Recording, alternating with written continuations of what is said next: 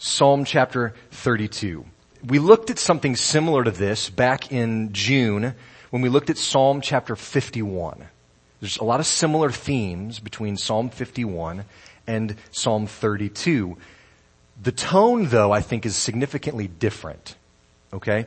David doesn't really make confession in Psalm 32. He just kind of teaches why it's crucial in walking with the Lord. He talks about the proper way of making confession and then he really hammers on the benefits of it, the blessings of what it means to confess. So in Psalm 32, David emphasizes the effects of forgiveness more than the effects of his sin, which is kind of what Psalm 51 focused more on. Now both are necessary, right?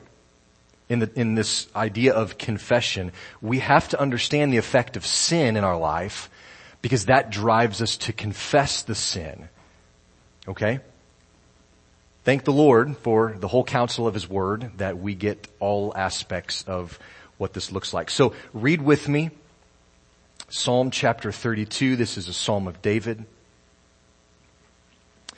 Blessed is the one whose transgression is forgiven whose sin is covered.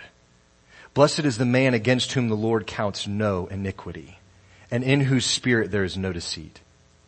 For when I kept silent, my bones wasted away through my groaning all day long. For day and night your hand was heavy upon me. My strength was dried up as by the heat of summer.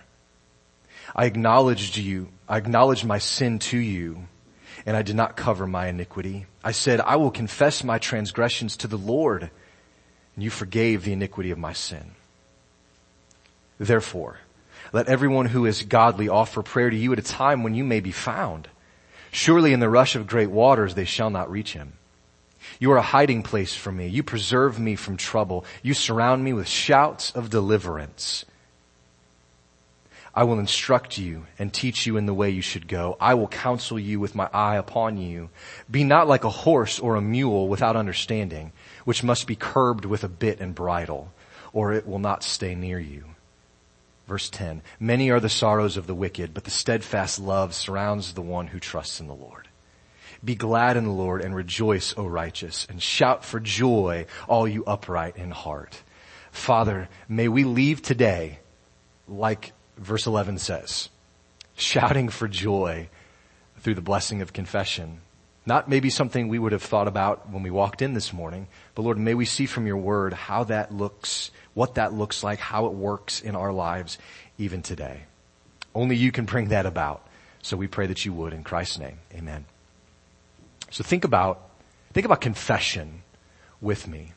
I, growing up, I was raised in a Catholic home. We went to Catholic church and so confession to me probably means something maybe different to you. It, it meant to me you go and you tell all of your bad things to the priest and then you do certain things and you're forgiven. That's not really what confession according to the Bible entails. Now, it also isn't hard for us to believe or imagine or recognize that there's some amount of conflict in most areas of our life. Right? If you've been together with a person for very long, there's conflict in that relationship. Spouses, there's con- conflict there. With our kids, in the workplace, uh, even in our relationship with the Lord, there seems to be some conflict. Now, especially in the context of earthly relationships, there's no one party in that conflict that's completely innocent, is there? As much as we like to think it's all the other person's fault, there's still fault that lies in us and in our hearts. We are not completely innocent. Even when we kind of feel like maybe we've drawn the short straw and we're taking the brunt of all the issues, we're not completely flawless in these things. We, we think the wrong things. We say the wrong things and oftentimes we do the wrong things. And because this is the case, because we respond in conflict usually the wrong way, there's a need for confession there is a need for repentance and certainly a need for forgiveness. So when a person refuses to admit and confess their wrongdoing, what does that do for the relationship? It hurts it. When a person refuses to admit that they've done something wrong, it harms the relationship. Now not, not always irreparably so, but it certainly has a negative effect. When a person continues in that denial, time after time, they dig their heels in and they, they puff out their chests and they refuse to admit any wrongdoing on their part, a whole lot of healing is needed in order to be reconciled. However, there's a flip side to this. When a person is quick to confess their sin and quick to ask for forgiveness, restoration is a whole lot easier, isn't it? And it happens much quicker. Seeking forgiveness and confessing our sins, it has a way of, of de-escalating the situation. Not compounding the problem. It has a way of making uh, the other person in the conflict that much more able to own up to their part in it. Okay? Now this is not couples counseling here this morning, but this is, this happens in all of our relationships where there's conflict. Confession of sin is an essential part of the human experience because it affects our own person, it affects our relationship with God, and it certainly affects our relationships with one another. So, my goal today is not just to make you feel really bad about your sin. Okay, the Spirit is gonna do that. I don't have to. But that's not my goal. My goal is not to send you home so that you just confess all of your sins to everybody in your family. But maybe God would have you think more about doing stuff like that as we kind of interact with the text this morning. Maybe that idea isn't quite so laughable. Because in reality, if we're not moved by what God says about confession in His Word and about repentance and about forgiveness, what is it going to take to be moved by these things? Now, relationships, they kind of rise and fall on communication and trust. Right? Whether it's with a spouse or a coworker or a boss or a friend or whatever, it's, they rise and they fall on communication and trust. And these things can be built up when we're quick to confess, repent of our sin, or that, that trust can be torn down when we're stubborn and when we dig our heels in and when we refuse to confess our sin. So confession of sin is a foundational truth upon which good relationships are not only created, but maintained as well. Confession of sin. John Stott wrote a book called Confess Your Sins, and in it he says, there's no misery of mind or spirit to compare with estrangement from God through sin and the refusal to confess it in humility. And yet there is no joy like fellowship with God through repentance, confession, and forgiveness. And I think that's what Psalm 32 is explaining. We've all found this to be true. It made me think of a story I read when I was younger. Maybe some of you have read it, an Edgar Allan Poe short story called The Telltale Heart. It's really a dark piece of writing. I don't necessarily recommend you go out and read it right away, but that story really captures this idea of the misery that a person feels when there's unconfessed sin in their heart. It just eats away at them. For the guy in the story, anything was better than having to deal with that going on in his head and in his heart. He was, he would have, he confessed his sin. He confessed it and dealt with the consequences because he couldn't take it anymore. Now, all sin in our lives may not torment us like the guy in that story, but left unchecked and unconfessed, it's gonna have a very negative effect on us in our relationship with God and our relationship with others. It's gonna take us to places that we would not choose to go. And it's gonna take us and do things to us that are not, we're not gonna benefit from. But like John Stott in that quote I read said, there's a flip side to this, and Psalm 32 expresses this, and we'll get there, but on the flip side that there, there's no joy like fellowship with God through repentance, confession, and forgiveness. I read another quote by someone that they were interviewing a mental health doctor and they said 90% of my patients could go home today and live a normal life if they just knew that they could be forgiven of their sin. This affects us in very real physical ways. So look at the text. Look at Psalm 32 David actually begins in a very positive place. He said, blessed is the man, happy is the person whose sins are forgiven, whose transgression is forgiven. And so it, it fits really well into what is happening in the heart of the person that confesses. Now notice this person that's blessed, they haven't scaled a mountain to get this blessing of forgiveness. They haven't performed some complex ancient ritual to be forgiven of their sins. It's just a grace given by God. It's a blessing given by God. Verse 5 is going to spell that out a little bit better when we get there. I mentioned Psalm 51 that we looked at back in June. David uses a lot of the same words here. So I want to kind of borrow from those definitions in verses 1 and 2. They're in your notes. You can look at them in the text with me. He uses the word, four words for sin. Transgression, sin, iniquity, and then deceit. Really quickly, transgression is kind of like trespassing. You're going beyond the border of where you know you should go. It's an intentional trespassing. Sin is, is kind of like not just missing the mark, like you're pulling back an arrow with a bow and you're shooting at a target and you just keep missing the bullseye. This is like you don't even make it to the target. Your bow can't even get the arrow to the target. It's just, that's sin. It doesn't even work. The third one is iniquity, which is really David's idea of original sin, total depravity, this idea that we all start sinful. Because of Adam's sin, we are all plunged into that same sin. And then the fourth thing is deceit, which is just deception, dishonesty, that sort of thing. So, as we've gone through these, and I've explained them really briefly, I bet it's painfully obvious how well this sort of thing describes our culture at this point, isn't it? And if we're real honest, it's even more painful how much this describes us. The truth is, no matter how many laws that we pass, no matter how many good policemen we add to the force, none of that is going to change a person's heart. That doesn't mean laws are, are insignificant or wrong, but those don't address the heart of the people. That's really what needs to change. That's actually God's solution to the problem. You need a new heart. You can't do, you can't obey properly with the old one. You need a new one. You can't love your neighbor the right way until your heart has been changed by Jesus. You won't confess and repent like you should until you've been redeemed by the blood of Jesus, of His Son.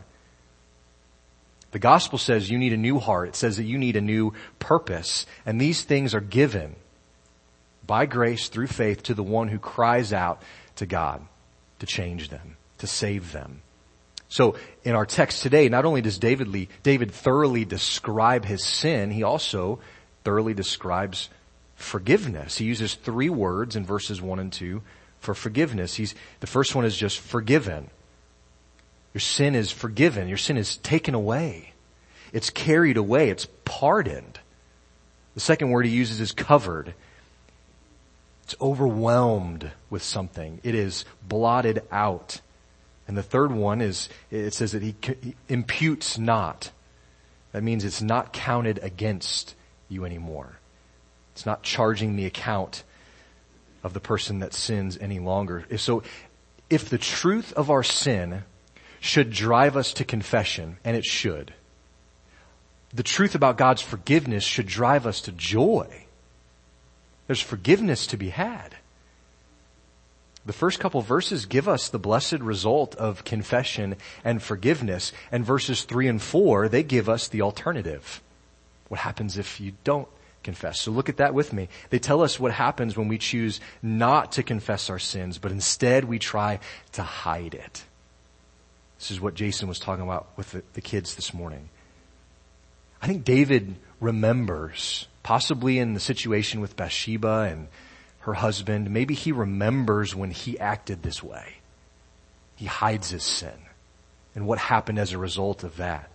When he intentionally kept his sin quiet, when he refused to repent and confess it to the Lord, it says his bones wasted away. Said, when I kept silent, my bones wasted away through my groaning all day long.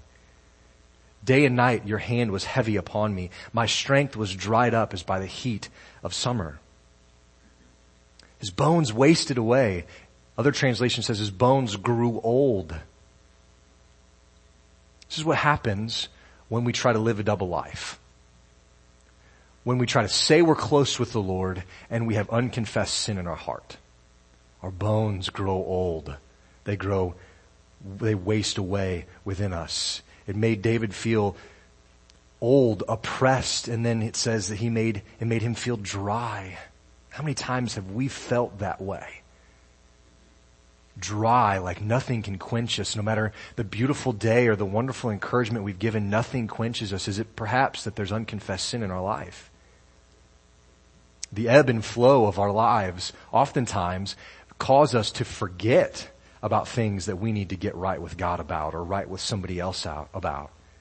The ebb and flow of life, the busyness of it, they kind of start to, it kind of starts to help us forget that we have stuff to deal with that we're avoiding.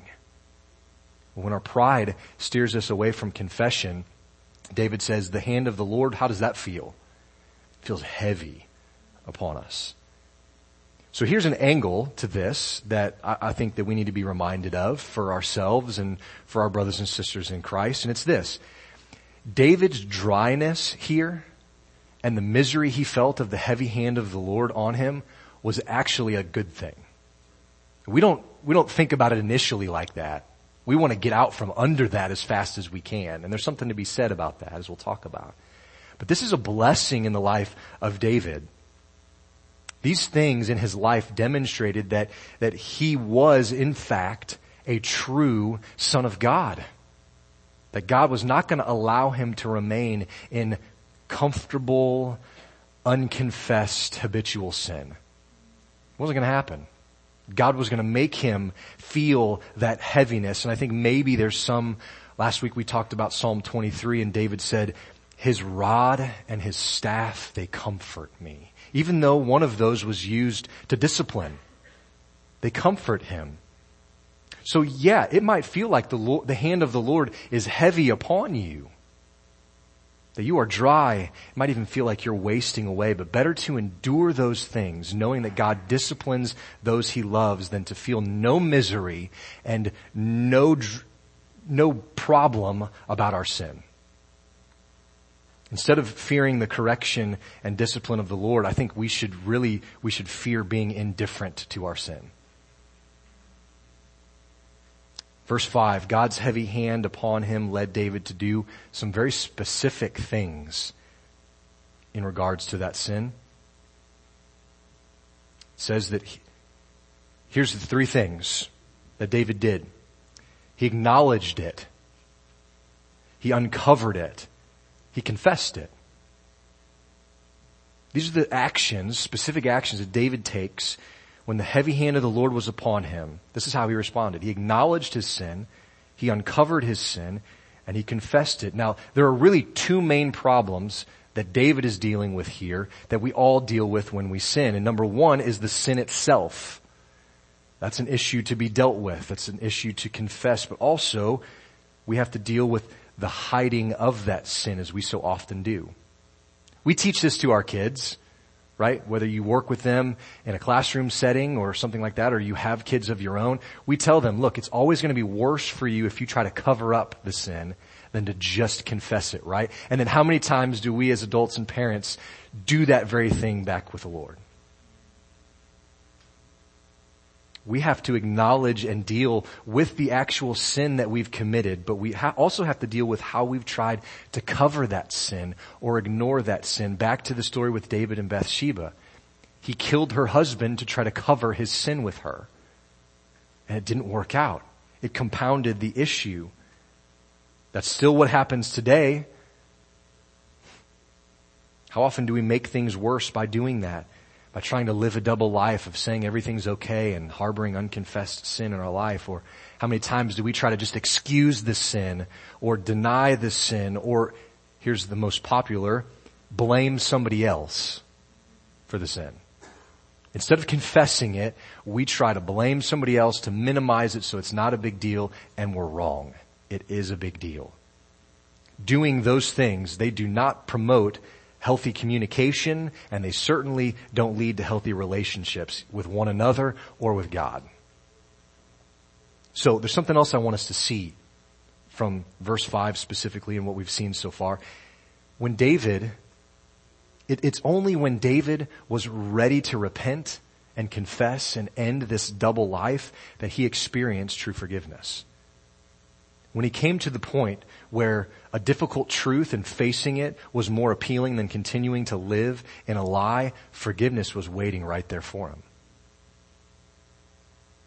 Now, to, to be clear, forgiveness is not this little carrot that God dangles out in front of us to get us to confess and repent. It's not that at all. It's a guarantee for every person who acknowledges their sin, who stops hiding it and confesses it in repentance to the Lord, you will be forgiven. Pastor David Guzik, I read this week, he said, restoration was ready, but the confession of sin was the path to it. So again, to be clear, what we're talking about here in confession is real confession, not like the false kind of confessions that we hear professional athletes and politicians do these days. He wasn't just pretending to have a repentant heart because people who pretend to repent don't confess the way that David describes here. Confession of sin is more than just a, I know I've messed up. I'm sorry you're upset that I hurt you kind of a thing. That's not a real confession. That's not a real apology. Real confession is speaking the truth about what we've done and who we've hurt. Not hiding it. Acknowledging the pain that it's caused others. And then genuinely working hard to not continue in it. So if you, it's interesting, if you study back the last 250 years or so and you study um, the awakenings or great revivals in our country and around the world, there's a, a, a thread that ties them together and it's true, deep, genuine confession of sin is what ties all of those awakenings together. All of those revivals are tied by that. There's always confession of sin around it. But it's really not anything new. You can jot this down in Acts chapter 19. There's a revival that takes place in Ephesus. It's an incredible story. There's, it starts in that chapter with talking about witchcraft and people involved in the occult. And it gets to a point where some of these people are saved. And it says in Acts chapter 19, it says, many who believed came confessing and telling their deeds to the, to the church. So as people were getting saved, they came up and they confessed what they had done. Christians were getting right with God and open confession was an evidence of it. A part of it.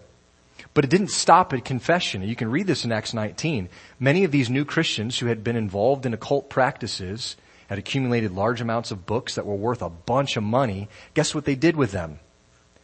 They threw them in the fire. They were done with that old life.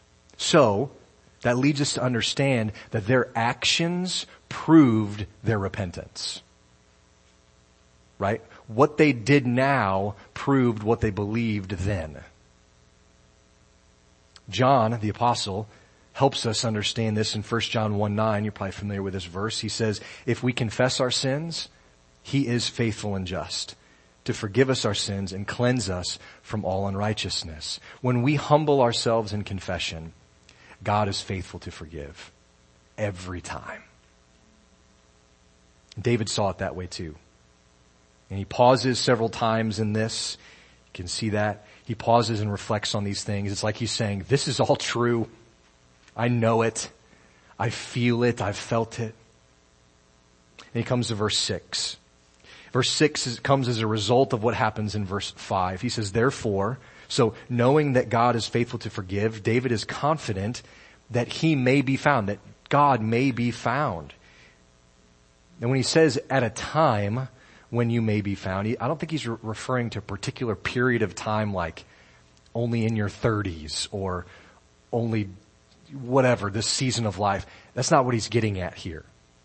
Doesn't mean that like if you miss him during that time, well, you're out of luck.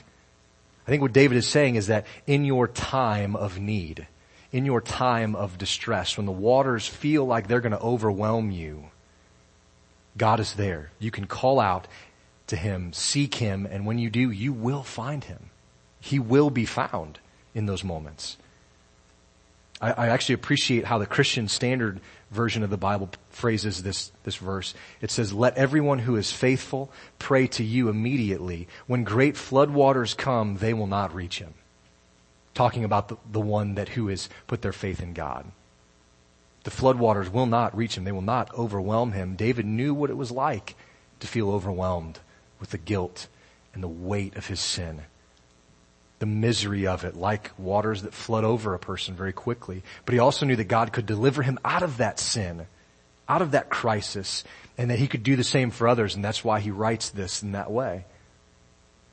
Verse 7, David uses an, the word cover or hide again, but it's kind of a different way. It, look at verses 1 and 5. It says hide or cover. And he uses a form of these words to basically say, well, when I try to cover up my sin, I just make things worse. But in verse 7, it's a different sense of the word covering or hiding. He says, when God covers my sin, I'm forgiven. So David now says, you are my hiding place, my covering. God himself was going to be that for him. David couldn't cover his own sin, but God could in the right way. But here's the thing about confession and about uncovering sin. And you guys all understand this because we've all dealt with unconfessed sin and we don't know when and if we should confess it because we recognize when we do, we're going to be vulnerable, won't we? We remove that hard heart, we uncover it, we confess our sin and that leaves us vulnerable. It's the right move. We know we should do this, but man, it's hard. Because it opens us up to the reality of people telling us that we need to improve or God telling us that we need to change. It's hard. But David doesn't fight against this. He just helps us understand that when we confess, when we're vulnerable, God is a safe place of refuge. When we confess and when we are vulnerable, we can go to Him. And so it, it's a strangely wonderful thing that the one that we confess to is the one who protects us. The one that we confess our sins to is the one who then protects us. Spurgeon points out that the same man who in verse 4 was oppressed by the heavy hand and presence of God, here in verse 7 finds shelter in him. We no longer hide our sin. We hide ourselves in the Lord. Spurgeon says, see what honest confession and full forgiveness will do. It changes our view of God. No longer are we running from Him with this unconfessed sin in our heart. We run to Him knowing that He can protect us from the consequences of it. The idea that God is our hiding place is connected with finding shelter in the presence of the Lord Himself. And it made me think of Psalm 23 verse 6 last week where He says, I shall dwell in the house of the Lord forever. David was assured of this. He knew when he confessed his sin, he had a home with God. He had protection in the, in the house of God. So forgiveness is good, but fellowship is better. Forgiveness sets fellowship in motion. It helps restore that. And so in verse 8 and 9, God appeals to his people to pay attention gain understanding, he says. So prophetically, David here is speaking on God's behalf and he's promising that he's going to instruct his people, he's going to teach his people, and he's going to guide them. And I like the way that the King James translates this phrase in these verses. He says, with my eye upon you. They translate it as, I will guide you with my eye. Now I think there's some significance in how that's uh, translated. I was reading an, an, older pastor who's long gone, but he, he equated this, understanding this to the idea of a master and their butler. You guys know we don't really have butlers anymore, but you guys understand that position. It's kind of a servant. They wait on him, so the butler waits on the master. So if it was their job to do that, and the master is sitting at the table eating, and the butler is observing and watching and caring for the needs of the master, all the master has to do is look at the salt shaker and the butler knows to go get it for him. Because he's in tune to what the master needs. But here's the question. Where does the butler have to be looking to see that the master might need the salt shaker? At his eyes, at his, at his face. He has to be looking at his face. So, consider this question. If David says that God is leading you with his eye, where do you have to be looking to notice where he's leading? At his face. You have to be looking where God is. I think David explains a lot of this in verse 9 when he mentions a horse and a mule. What do horses and mules have in common? They're stubborn. Right? They don't want to go. He says that they have no understanding. They aren't attentive to the needs of the one driving them. So what do you have to use? A bit and a bridle. That's how you control them. That's how they know where to go or not to go. And so David says, look, don't be that way. Don't be like a mule. Don't be stubborn. And so I don't want to offend anybody, but I have to ask this question. Are you more like a butler or a mule? Are you attentive to the needs of the master? Are you stubborn? Do I need a bit and a bridle for that reason? Or am I looking into the face of my master to see where I need to go? Do I only stay close to God because of the pain and heartache in my life? Or because I really want to know Him well? The difference between the righteous and the wicked is clearly marked in the last couple verses of this Psalm, 10 and 11. He says, many are the sorrows of the wicked, but steadfast love surrounds those who trust, the one who trusts in the Lord. Be glad in the Lord and rejoice, O righteous, and shout for joy, all you upright in heart. The reality is, the, the one who's stubborn like a mule and the one who trusts in the Lord, they've both got a sin problem, right? They've both been in that situation where they've been covering their wrongdoing, their sin. But the difference is that one repents and turns to the Lord to be forgiven, while the other one continues on in their stubbornness, needing that bit and bridle to be told what to do and where to go. The difference is one uncovers their sin and confesses it, while the other one continues covering their sin over and over. One acknowledges what they've done in godly sorrow, and the other one keeps it quiet in selfish pride. It says, many are the sorrows of the wicked, but steadfast love surrounds the one who trusts in the Lord. Are you trusting in the Lord with your sin? Are you doing your best to hide it? Confession bares your heart out. It lays it bare, right? You're vulnerable in confession, but hiding your sin just hardens your heart. The good news that David really emphasizes in the last verse, in verse 11, is that confession can be found no matter what your history is. No matter what you've done, it can be forgiven Christ. But you know, God's forgiveness, it doesn't come to a person just for them pretending to be good. God sees through that. Forgiveness comes by being real about our sin about ourselves. So the, the truth is, you may need to do some confessing today. Maybe you do need to go home and confess some things to your family. Maybe you do need to confess some things to God, some sin that you've been trying to hide. You've been like that stubborn animal needing to be pulled along that heavy hand of God on you. Maybe you need to confess to another person. Maybe that person is sitting in this room. Maybe you need to pick up the phone this week sometime and humble yourselves and stop being a mule. When confession is made and fellowship is restored, verse 11 is the song that we sing. Be glad in the Lord.